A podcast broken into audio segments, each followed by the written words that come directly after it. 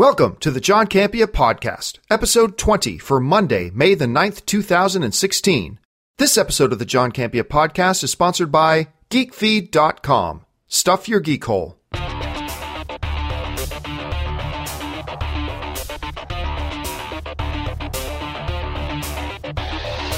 Hey guys, on this episode of the John Campea podcast, we're going to talk about the effect that the negative buzz on Batman vs. Superman had on Civil War. Speaking of Civil War, we're just going to talk about the movie a little bit. My thoughts on Game of Thrones, Season 6, Episode 3.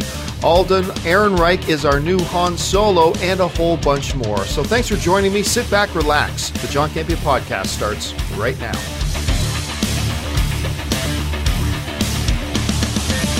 Well, hey there, guys, and welcome to the newest installment of the John Campea podcast, episode 20 already. My, how the time has flown.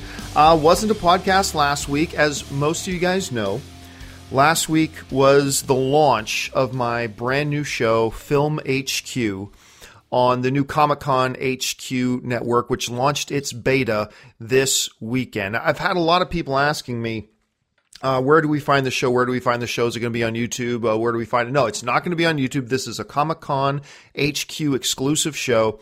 You can find it on Comic Con HQ. Now, eventually, for all those of you guys who've been asking me, Comic Con HQ will be available on Xbox, on PlayStation, on Roku, on Apple TV, on Amazon Fire TV, um, on all those things. But it's just in its beta right now, so those things are going to be rolling out as they go. Right now, they just launched and you can find all the shows on the website at uh, comic conhq.com or you can download the Android or iOS apps on either your phones or your tablets, and you can find those in your respective uh, respective uh, Play stores. Now, the channel is free between now and just after Comic Con. And of course, they're going to be streaming like all the panels on Comic Con HQ as well from Comic Con. So the channel is free. Uh, Alan Tudyk, who had launched his new show on there already, myself, Adam Sessler already launched shows on there.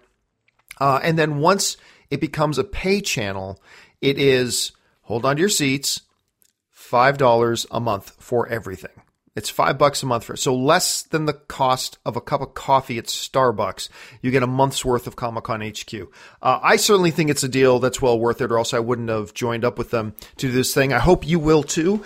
And so, like I said, between now and uh, Comic Con, you can watch all the shows on there for free, and then you can decide for yourself if you think, hey man, this channel is totally worth the $5 a month to get all of this, or you can say, you know what, the channel's not for me and I'm not going to be signing up for the pay version of it. You've got like two months to decide that. So go on over to Comic Con HQ and check it out and check out my new show, Film HQ. Um, had such a good time doing it. I've been working for, gosh, um, two months on getting this show launched. And I was so happy with the results, and I'm so thrilled with the group of people I have. Uh, we, Chloe Dykstra was on our first episode, Whitney Moore, uh, John Schnepp, uh, Jason Inman, myself, Josh Macuga, Haled Alamu. Uh, it was just a very good time, and we had a we had a great time making it. So thank you to all of you guys who've already checked out the show and have been sending me uh, encouragement. I really appreciate it. But anyway, so last week was the final week because we launched the new show on Friday. And I just didn't have a chance to do a podcast at all. But we are back now, ladies and gentlemen. Got a few things I want to talk about and go into here. The first thing I'm going to talk about uh, is really is this, and this isn't in a good order, but since this is the biggest thing I want to talk about, I figured I would do it first. So, Captain America Civil War opened this weekend. And for those of you who heard my review, you know I think it's a magnificent film, just flat out magnificent. I think it's a wonderful movie. I've already seen it three times. I'm probably going to go see it a fourth time later today with uh, a few of my uh, staff. Looking forward to seeing it again. And it opened as the fifth biggest all-time opening box office ever. To uh, I think the last time I checked, it was 181 million dollars. So let's just go with that. Maybe it'll be adjusted up a little bit. Maybe it'll be adjusted down a little bit. For now, let's just go with that number, 181 million. So it opened 181 million. And that's a fantastic number. The fifth biggest all-time box office opening in the history of film. Uh, it did great. It's a hundred, like most films would kill, kill to make $181 million in their entire theatrical run. This movie made it on its opening weekend. So that is impressive, no doubt, make no mistake about it. Buoyed up by the great word of mouth, buoyed up by the great critical response, uh, buoyed up by a lot of those things. It's a fantastic result.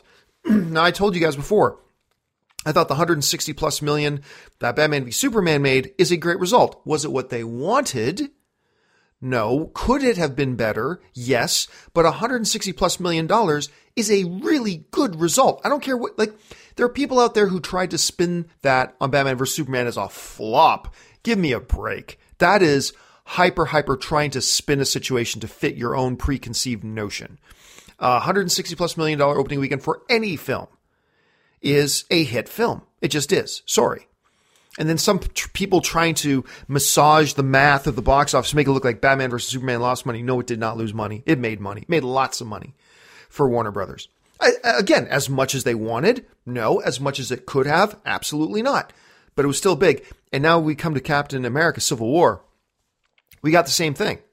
We got people trying to spin it that the fact that it didn't open to $200 million is somehow some kind of failure.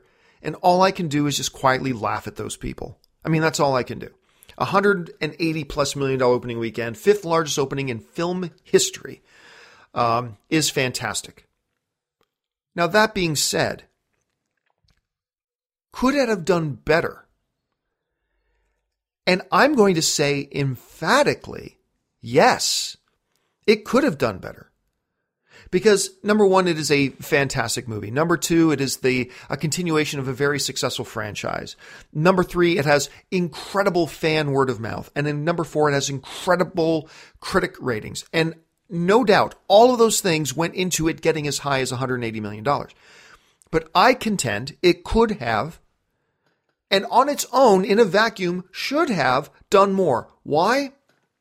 Because of something I've been saying for a couple of years now. And that is this. You want to know what stopped Captain America Civil War from crossing $200 million? You want to know what stopped it from doing that? And remember, 180 plus is magnificent. People at Disney should be throwing a party right now because this movie is going to make huge bank. And because of that great word of mouth and because of that great critic response, it's going to hold up. It's going to have legs at the box office. You watch.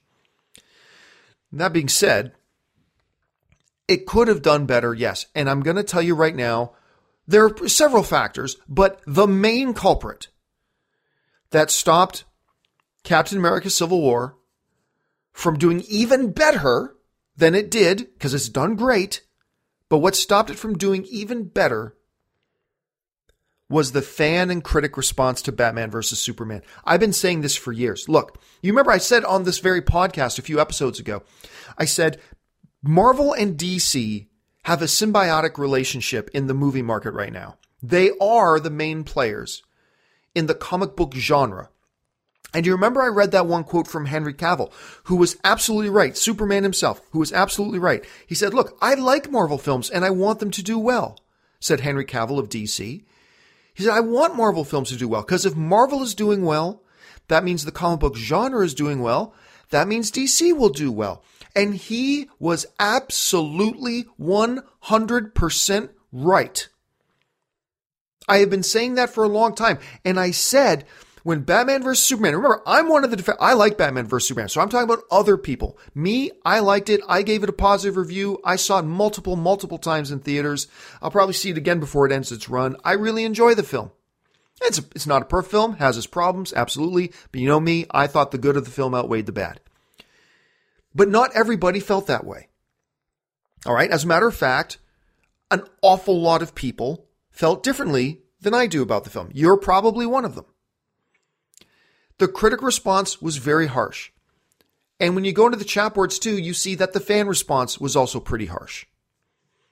Generally speaking, people did not like Batman vs. Superman. I'm in the minority. I did. But I understand that a lot of people didn't. And after the first week of Batman vs. Superman in theaters, when we saw that huge drop off, now you got to remember, whenever a film makes $150 million or more opening weekend, you have to expect a larger than normal drop off in week two because that huge opening weekend means a hell of a lot of awful, an awful lot of people went to go see it already and don't need to see it on week two. You know, if Batman vs. Superman had made $100 million opening weekend, you would have seen a much, much, much, much smaller drop off on week two because that means a lot of people still had to go out and see it. Whereas in its case, it made 160 plus. Captain America Civil War had like a 180 plus. So you're going to see a 50 plus percent drop off next week. But it's not going to, I don't think it's going to be 60% drop off, and I don't think it's going to be a 70% drop off because the word of mouth for Captain America Civil War is so positive. But after that first week of Batman versus Superman, and we saw the scathing critical reviews and we saw the scathing fan reviews, to be quite frank, that so many of the fans didn't like it. I remember saying, this is going to hurt Captain America Civil War. Why? Because the average film fan, and we forget, being in the online movie space, we forget that we are a small percentage of the overall movie going audience idiots like me who do these types of podcasts and people like you who will listen to these types of podcasts, we have to understand that we are in the minority of the film fan community. The majority of film fans are more casual film fans that don't follow movie blogs or movie YouTube shows or podcasts or what have you. So we have to keep that in mind. And what, remember, the average film fan doesn't care about our petty little DC versus Marvel squabbles. They're so stupid, by the way. But anyway, the casual film fan doesn't care about that. They don't care that one film has the DC logo on it and another film has the Marvel logo on it. They just look up and they say, hey, a big superhero film. And I've been getting so many people writing to me and tweeting to me from the more casual film fan base saying over the past few weeks, and I've mentioned this, I don't know, John, if I'm going to go check out Civil War. I mean, I saw Batman versus Superman and it, it, I was, I was really bored by it or, or I didn't like Batman versus Superman. So I don't know that I want to go check out Civil War. I mean, I just went to go see two giant superheroes fighting each other movie just a couple months ago and it let me down. Why should I run out to the theater and see the next giant superheroes fighting each other movie in the theaters? Why should I do that?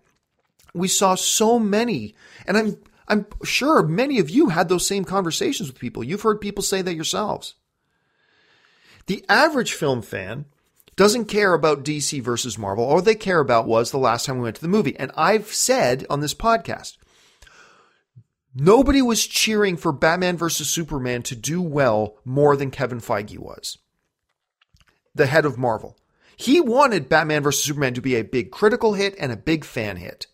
Yes, he wanted Civil War to be a bigger critical hit and a bigger fan hit, sure. But he wanted Batman vs. Superman to be a big hit with the critics, and he wanted it to be a big hit with the fans. Why? Because if people went to go see Batman vs. Superman, and if more of them had the reaction that I did, where they liked it, if more people liked it and loved it and had a fun time, then they come out of that and go, wow, that was great. I can't wait to see like the next one. And like two months later, here comes Captain America Civil War, another movie about big giant superheroes fighting each other. Hey man, I just went to go see a movie like that and it was great and I had a fun time. I'm going to go check this one out. Kevin Feige knows this. And that's why Kevin Feige and the filmmakers at Marvel, including the Russo brothers and uh, uh, you know Robert Downey Jr. and Chris Evans and all those guys, they were all cheering. You bet your ass they were cheering for Batman versus Superman to have a great critical and a great fan response. Now, unfortunately, people like me were in the minority. The people like me who liked Batman vs. Superman, we were the minority. The majority of people didn't like the film. The majority of critics did not like the film, and it left a sour taste in a lot of people's mouths. And I said after the first week, this is going to affect this is going to affect Captain America: Civil War. And it, it shows because, you know, there were some tracking numbers that suggested, hey, Captain America Civil War could hit 205, 210 opening weekend. And all that was totally within the realm of possibility. Those types of numbers could have happened. They absolutely could have happened. But they didn't. Despite the fact that they had great critical response, despite the fact that it has really positive fan word of mouth, despite the fact that it had a very solid marketing campaign, didn't hit those numbers. Now look, if it didn't have great critical response and it didn't have great fan reaction and it didn't have such a great marketing campaign, the movie probably would have made 140, 150, 155. However, it did have great critic fan uh, responses and it got all the way up to 180, a fantastic number by any measurement. It did great. But as some people are asking the question, well, why didn't it cross 200 million when a lot of people thought it had the chance? Some people are erroneously going out there and saying, oh, it's superhero fatigue. Nonsense. There is no superhero fatigue right now. If there was superhero fatigue, then some little unknown comic book title by the name of Deadpool coming out rated R wouldn't have been such a huge smash, smash success that exceeded all the expectations. Exceeded all the expectations. If there was such thing as comic book fatigue, and don't don't get me wrong, at some point in the future that'll happen. At some point, but I don't think it's going to be for the next couple of years. But if it was a result of comic book fatigue, then we wouldn't have seen this all of a sudden great smash hit out of like R rated comedy kind of Deadpool thing. It wouldn't have happened. Now, I'm sure, like I said at the beginning, there are several factors that went into Captain America Civil War not crossing the 200 million mark. Again, 180 is fan freaking tastic. Um, but it could have crossed 200 million, and there are several reasons why it didn't. But I still contend that the absolute main culprit of it not crossing 200 million on its opening weekend is the fact that so many critics and fans didn't like Batman vs. Superman. And we forget what kind of effect that has on the average film going community that doesn't follow all the things we talk about here all the time. They care about what you think about Marvel, what you think about DC. They just know they went and checked out Batman vs. Superman. They didn't like it, and it turned them off to seeing Civil War. It's just that simple. Now, it still did great. It still did fantastic. It's going to have a great second week and it's going to have a great third week and it's going to have great legs because of the positive word of mouth that's going to go out from all the fans. But do not delude yourselves. The Batman vs. Superman had an effect on it. DC and Marvel have a symbiotic relationship here. They need and want each other to do well because that makes the entire ball game better for everybody. I don't like to fall back on cliches, but I've said it before. A rising tide raises all ships. And if one, you know, if the tide doesn't come in and raise it up for one, that means the others aren't being raised up either. So, look, are they absolutely 100% reliant on each other, DC and Marvel? No, absolutely not. But I still contend, and I contend wholeheartedly, that we would have seen a better result out of uh, Civil War had Batman versus Superman been received better. Uh, it's just the way I see it. Well, listen, speaking of Civil War, uh, you know, I already gave my review online, so I'll just talk about this for a second. But I've already seen the film three times now. I, I just adore this movie. Uh, I absolutely adore the movie. I'm probably going to go see it for a fourth time today. Um, everything from the dramatic elements to the action, um, to you know the, the the moments of humor that are peppered in so well the performances given by Chadwick Boseman was a standout for me, but Chris Evans carrying this movie, uh, Robert Downey Jr. I think his his portrayal as Tony Stark just gets more and more nuanced and better and better and better every time we see it. They are allowing the characters to evolve because, like I said many times in a lot of the reviews, Chris Evans's Captain America is a far different character today than he was in Captain America: The First Avenger. Uh, Robert Downey Jr.'s Tony Stark is a completely different Tony Stark than we've had than he was in Iron Man 1. And so like they've just done all these things right and I'm just so impressed with the film. It's going to have great legs and it's going to keep rolling. Hopefully you guys have had a chance to see it. Uh, if not, what are you waiting for? Get out and see it. You're going to absolutely love this film. Um, moving on to my third topic. So look, I have always said I am not the biggest Game of Thrones fan in the world. I am a I'm a Game of Thrones fan, but I'm by no means one of these Game of Thrones super fans. Uh, I'm just not that guy. I, I like the show. I've enjoyed it. I watch every episode, but like I'm not like wearing GOT t-shirts or things like that, right? And and to be honest, I thought last season was a little bit of a letdown. I thought it just nothing happened. I just kind of felt like, but you know, other people may feel differently. That's cool. I'm just saying to me, it last season was a letdown. But I've watched the first two episodes of this season and I have fallen in love with season six of Game of Thrones. I really think they have just they're they just started this season in stride. You know what I mean? I have just loved this season so far. So I was really excited about episode three last night, especially Now, this is a minor spoiler, but you know, if you don't know what I'm about to say, then you're not a Game of Thrones fan anyway, so this won't affect you. But you know that the end of episode two ends with Jon Snow coming back to life. So I was super excited to see what they're going to do in episode three with that information. So episode three came, and I gotta tell you guys, other than a couple of a couple of shining moments, I was let I, I wasn't that big of a fan of episode three. I don't think it was a bad episode. Not at all. I'm not, please don't please don't think I'm bashing episode three. I'm not. I'm just saying, you know, the bar was set so high with episodes one and two that yeah, I, I don't know. I just kind of three kind of a, it was a filler episode. And look, if you're Arrow or you're Supernatural or you're one of these other network shows that has 22, 23, 24 episodes a season, you can be forgiven now and again for filler episodes. I mean, try to still make them entertaining as you can, but understand you're just bridging the gap between certain bigger episodes, and that's cool. But when you're Game of Thrones and you only have 10 frickin' episodes a season, you don't get to have filler episodes. I'm sorry, but when you have less than half of what other shows do, then in a season, you don't get to have filler. You have given up your excuse for having filler episodes. And again, last night's episode was not a bad episode. I still liked watching it. I don't regret spending some time on my Sunday night watching it. I'm not saying that at all.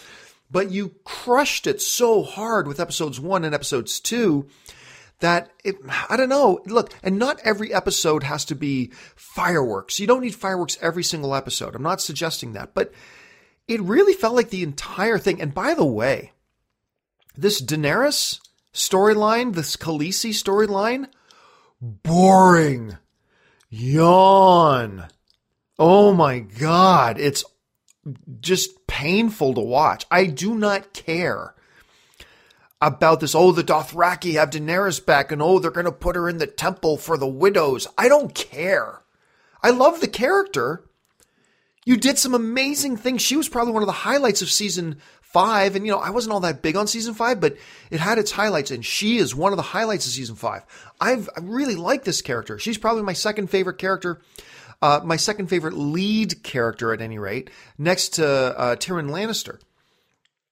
But I, I don't know, man. I, I mean, just last night's episode just kind of felt like it was just going through the motions.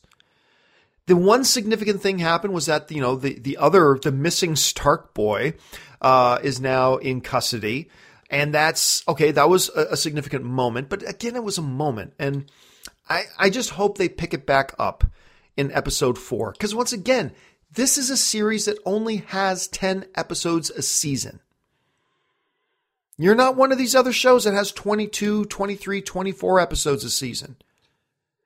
You don't have the excuse of the super long season to have slow filler episodes. You don't get to do that when you're Game of Thrones. So, bad episode? Absolutely not. But did I feel let down after how the high quality of the first two episodes? Yeah, honestly, I was. So, and again, that's not to say there weren't some really good things in the episode. There were.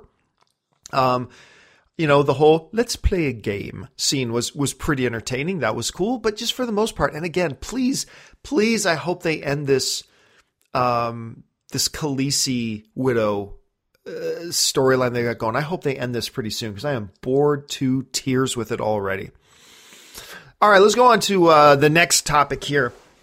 This made the rounds uh, last week. I believe it was Thursday night. The news came out. The search is over. But in reality, we all know the search was over months ago. They just didn't announce it. But Alden Ehrenreich is now our new Han Solo. And I believe this is the name that I picked about a month and a half ago. I believe I, I called that I wanted uh, Alden Ehrenreich as the guy. Super happy to see him get the role. Don't get me wrong. I would have been totally cool and totally fine to see uh, uh, Taron Egerton get the role too. A lot of people thought he might have been the front runner. I would have been totally happy with him. But the one, especially after seeing Hail Caesar, the one I really wanted to get that role was Alden Ehrenreich, and he got the role. And I think he's going to be a terrific Han Solo. And I just hope that fans don't just expect or hope for or want whoever got to be the new Han Solo to just walk in and do a Harrison Ford impersonation. that wouldn't be any good for the movie. That wouldn't be any good for the character, and it wouldn't be any good for the actor. I want you know, Alden Ehrenreich to come in here and with Lord and Miller decide what's what are some of the key traits, personality traits of Han Solo that we want to make sure is in this new Han Solo, and capture those. But then at the same time, let Alden Ehrenreich just create his own version of Han Solo. Even Harrison Ford said that's the best way to go. Harrison Ford, when asked what, what advice would you have for the guy to play the new Han Solo, and Harrison Ford said, make it your own. Make it your own.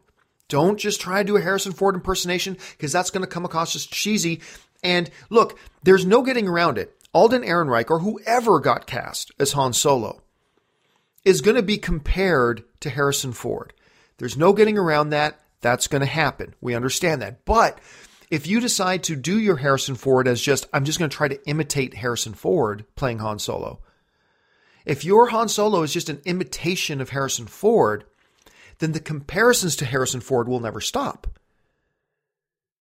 The entire movie will be a comparison to you and Harrison Ford. Whereas I think, and I've mentioned this in in uh, in other shows as well, I think if he takes the approach of Chris Pine that Chris Pine and J.J. Abrams took to Captain Kirk, where it's like, you know what?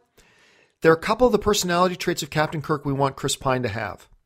But we do not want Chris Pine to do a William Shatner impersonation. Make it your own James Kirk. And he did.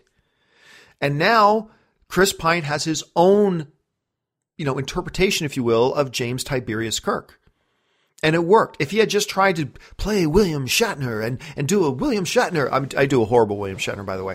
Uh, if he just tried to be William Shatner playing uh, James T. Kirk, it wouldn't have worked. It just wouldn't have worked. And that's the approach that Lord and Miller have to take with uh, Alden Ehrenreich with this new Han Solo. Make it your own Han Solo. Don't just do Han Solo impersonation. Don't just impersonate the Han Solo from the other movies. Capture the key qualities that you need, but then make it your own. And if he does that, then I think we will, by nature, be comparing him to Harrison Ford for the first five, five minutes or so. But then we're just going to start evaluating him as himself, as his Han Solo, and we're going to judge his Han Solo on its own merits. I think we'll do that. Whereas if he just tries to do impersonation, we're going to end up just comparing him to Harrison Ford the entire movie. And nobody wants that. All right, folks, we're going to take a break here for a second and thank our sponsors for this episode, geekfeed.com. Geekfeed.com. The world's greatest dedicated geek news feed, providing you with fresh, juicy, up to the minute breaking news and shareable content on all things geek.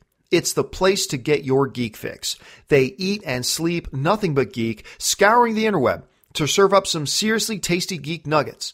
So get ready to cram every orifice with the very latest from the world of comics, games, TV, and movies. Chow down on the funniest vines and memes, feast your eyes on the latest trailers, posters, and fan art. And make sure to connect with geekfeed.com across all their social media platforms at geekfeed.com. That's at geekfeed, D-O-T-C-O-M. And we want to thank geekfeed.com for their support of the John Campea podcast. All right, guys, and we are back. Uh, and again, special thanks to geekfeed.com for making the John Campea podcast possible. Well, guys, it's time for us to go to your Twitter questions. And once again, this is how you get a Twitter question on the John Campea podcast. Just hop on Twitter and tweet out a question using the hashtag TJCP, the John Campea podcast. So tweet out a question with the hashtag hashtag TJCP. That way I can see your question and maybe you'll get your question picked to be on the show. And the first question we're taking today comes from Young Legend 1234, who writes Hey, John, what do you think about the Infinity War movies being retitled and being two standalone stories? Well, thanks a lot for the question, Young Legend. Uh, and yeah, yeah, this, um, forgive me if I get a little bit hot under the collar on this one. Okay, guys? All right? But uh, I got to pull something out here couple years ago, this story came out that said, and some of you have been following me for any period of time will remember this. And sorry, but this has been eating at me, and I just got to put this out there. And a story came out that, hey guys, the next Avengers movie is going to be split in two. Actually, they're going to split it into two. Avengers 3 is going to be split in two. And I said, wait a minute, wait a minute, wait a minute. They're not splitting it in two. All right. They're going to make two new movies, but they're not splitting Avengers 3 into two movies. This isn't like the final novel of the Harry Potter franchise that was one thing, and then the movies took that and split it into two. This isn't one of those situations. There was never going to be an Avengers 3 and just an Avengers 3, and then they looked at it and thought, wow, there's too much here. Let's split it into two. That was never the case. And I said, I knew for a fact, and I did, and I try to tell this to people, I knew for the fact that they had always planned the next two movies, that there were always going to be two movies next. There was never a thing that was getting split into two. And then the announcement came that they had announced that the next two Avengers films are going to be called Infinity War Part 1 and Part 2. And I got so much shit from people saying, I see, Campea, you were wrong. They split it into two. And I say, no, they didn't split into two. There was always planned, there were two separate movies. They had always planned as two separate movies. As a matter of fact, Infinity War Part 1 and Part 2 weren't even the original titles, but they just named them this. And then I got all this shit from people saying, Campea just can't admit when he's wrong. No, I get on my shows all the time say, holy crap, I thought this and it turns out to be that. Like I, I actually love being wrong because being wrong means I got a pleasant surprise. Um, but people say, oh, see, Campea just can't admit he's wrong. You just can't admit you're wrong. See, it's Infinity War Part 1 and 2. So it was always, it's a, it was one thing that was split into two. And that has, and I try to tell people, look, I know for a fact these were always planned as two separate movies. This was never something that was split into two. This was one movie. But I just eventually had to stop saying it because it was getting nowhere. And all these people fricking writing me on Twitter and on Facebook and comment section saying, see, Campea, you were wrong. You just can't admit when you were wrong. Just admit it. You were wrong. Well, now fast forward to May of 2016. Joe Russo, one of the Russo brothers, the directors of Captain America Winter Soldier, Civil War, and the upcoming new Avengers films, has come out and said that they are renaming those movies they're renaming Avengers Infinity War in Part 1 and Part 2. They're changing the names. Because, and this is a direct quote from Joe Russo, those titles are misleading. This was never one movie that was split in two. Joe Russo said this The movies are two very different movies, said Joe Russo. To just name it that would be misleading. So basically, the Russo brothers just come out and said, what I've been freaking telling people for years, and they just didn't want to listen, that this movie, these next two movies were never one thing that was split in two. It was never that. There was always a plan for two completely separate movies. Now, of course, all the movies in the MCU are tied together. They're all tied together, and thus these next two Avengers films will clearly be tied together. Absolutely they will. But all the films in the MCU are tied together. But I tried to tell people this was not a movie that was just being split in two. This is not a matter of semantics. All right? There were two distinct movies planned. And then they happen to name it Infinity War Part 1 and Part 2. And for years, I have had, to this day, I still, well, not anymore this week, but I still, I swear to God, I still get like at least once or twice a week, people will still write to me say, like if I'll say an opinion on something, they'll go, yeah, but you're the same guy who wouldn't admit that the next Avengers movies were split in two. Like I still get that to this day. And, you know, eat it. Eat it. Because Joe and Anthony Russo just have confirmed what I have been telling you the whole time. And what a lot of a lot of people knew too. I, I don't want to act like I was the only person who knew this. There are lots of people who knew this and who understood this. Uh, but uh, hey, you know, I've probably gotten about 5,000 messages over the years from people, you know, trying to shove it to me because, hey, no, the Avengers movies have been split in two.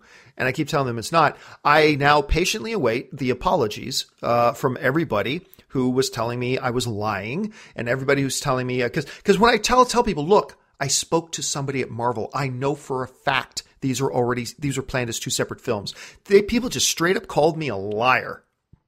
So now that Joe and Anthony have come out, and let people know, no, no, we got to change this. These are two different movies. The, the, title of Infinity Part 1 and Part 2, making it Part 1, Part 2 is deceiving. It's misleading. Uh, we're going to change the names of them. Look, look, they might change it and still call something Part 1 and Part 2, and that's cool. But these were always planned as two separate films.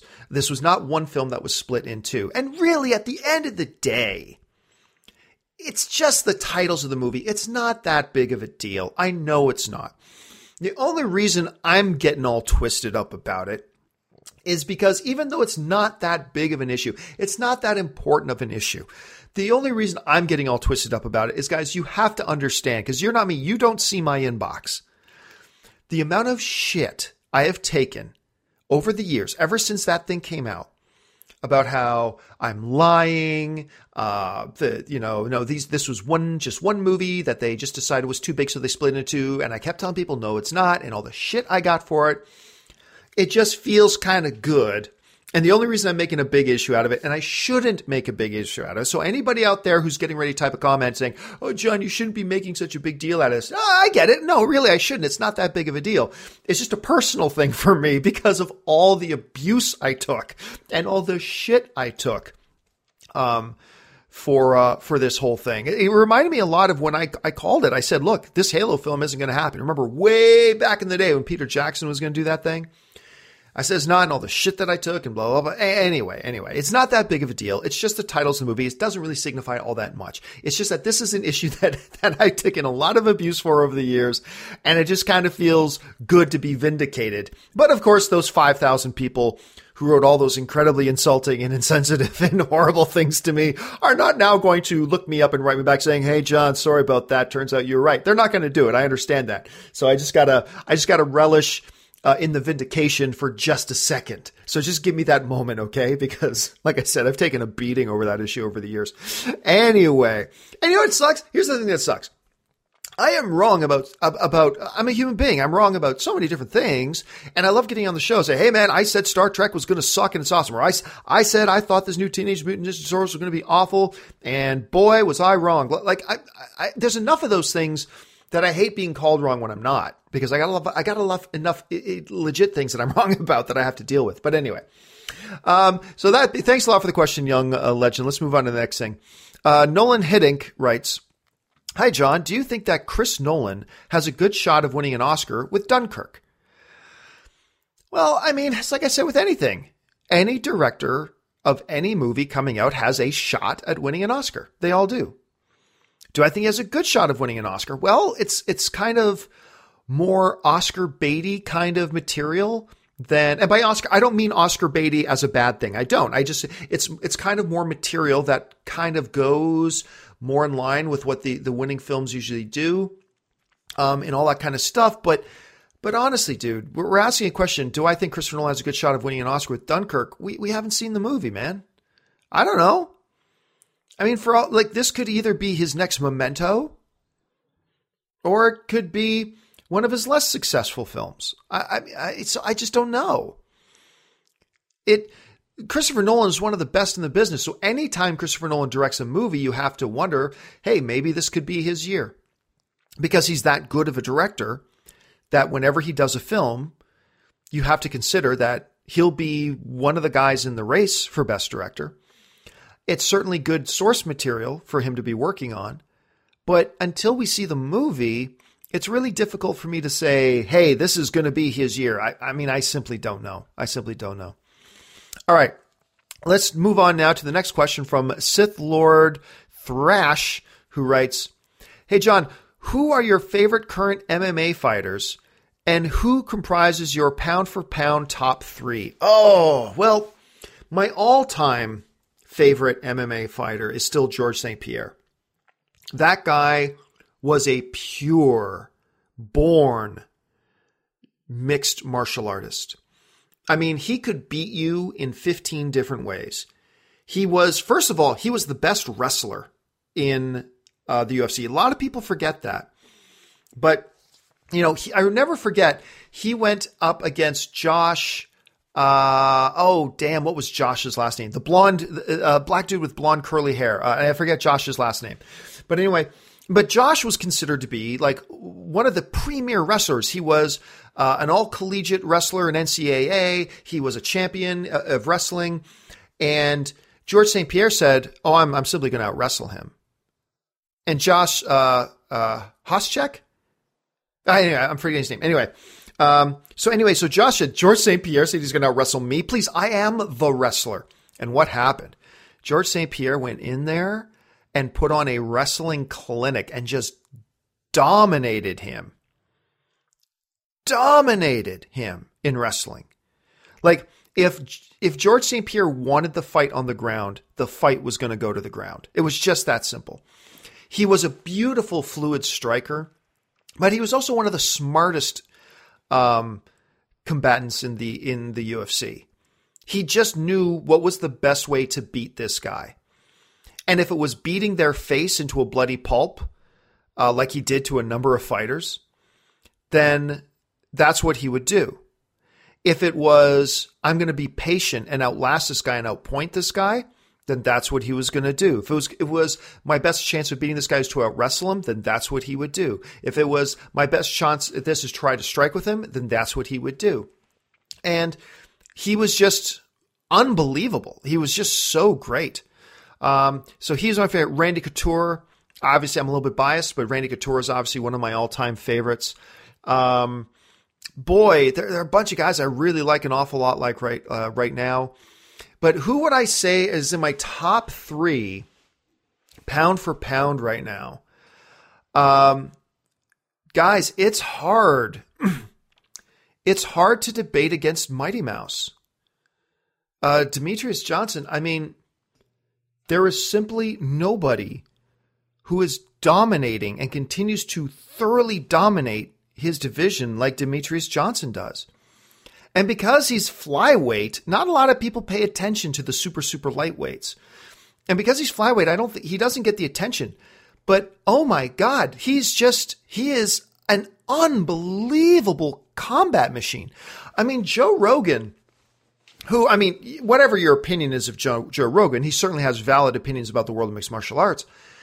Like Joe Rogan is suggesting he thinks Demetrious Johnson might be the best combat fighter in the history of combat sports. And look, when you watch him fight, man, like I'm not a big Demetrious Johnson fan or anything, but when you watch him fight, it is difficult to argue against that. It is really hard to argue against that. So I'm going to go uh, at number one is Mighty Mouse, is uh, Demetrious Johnson at flyweight. Uh, my number two right now, he's only fought once in the last forever because of injury, but I actually think number two right now is Dominick Cruz. This guy I mean, he was out forever due to injury, and then he came back to fight the current champion TJ Dillashaw, and he just was one step ahead of TJ. The, the, at the time, the current champion at the time, he was just one step ahead of TJ Dillashaw every step of the way. He was just a little quicker on the draw. He was just one, like mentally, he was one step ahead of him the whole way. It was a great fight. Uh, TJ was great in the fight too. Went to a decision, but I mean, it was obvious that Dominick Cruz was going to win that fight. Um, so I would personally say Dominick Cruz uh, would be my number two ranked pound for pound guy, and right now my number three ranked uh, pound for pound guy is going to be Luke Rockhold, the uh, uh, the brand new champ, man, the brand new middleweight champ, and uh, not a lot of people, and I don't know why they didn't give him, uh, uh, you know, a chance against Chris Weidman, who I was getting close to putting Chris Weidman in my top three. That dude's a beast, and I cannot wait for the rematch between Weidman and Rockhold. I think that's going to be an incredible fight. And their first fight was really good, but Chris made one big mistake. Rockhold caught him on it, which is what you need to do as a combat fighter, and he won the fight. And so I'm going to put him in my top three as well. So my number one is Demetrious Johnson. Uh, number two for me is Dominick Cruz. And number three for me is Luke Rockhold. Now, some people might be saying, John, where's Jon Bones Jones? Um, that's a good question. Where is Jon Bones Jones? Because I just saw his last fight and he was not impressive at all.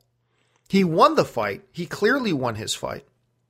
But, I mean, even he said he didn't look good. He knows he didn't look good. And when you put on a performance like that against a guy who is clearly three steps below him quality wise, like he he got that fight against St. Preux and he should have dominated that fight. And he didn't. And as a matter of fact, he was even in trouble in a, in a couple of moments there. Um, he should have dominated that fight, and he just did not. So uh, for that reason, Jon Bones Jones would still be in my top five pound for pound, but he's not in my top three. So I will still I will go with Demetrious Johnson, uh, Dominick Cruz, and Luke Rockhold. That's my personal top three pound for pound fighters uh, in the world of the UFC right now. All right, last question of the day comes to us from uh, Jay Silves twenty four, who writes, "Hey John, thoughts on Keanu's box office performance." Do you think Key and Peele will be able to make a box office hit? Um, good question. I mean, look, I am a fan of Key and Peele. I, I like Key and Peele a lot. Now they're a little bit hit and miss. Absolutely, they're a little bit hit and miss. But man, when they hit, they crush. I find these to be two very, very funny guys. Um, and you know, I like Keanu. The story about the little cat. But the film only opened to about eight or nine million dollars. Right now, after a couple of weeks, it's only at $15 million. As of right now, if its theatrical run ended today, Keanu lost the studio money. But here's the thing I think this is why I think people overestimate the influence and the power that television stuff can have moving over to the big screen. I think people overestimate that a lot. Like Key and Peele are great and they're wonderful and they're hilarious. And I'm going to go see their next movie. I'll, I'll see whatever they do next. I think they're super funny guys.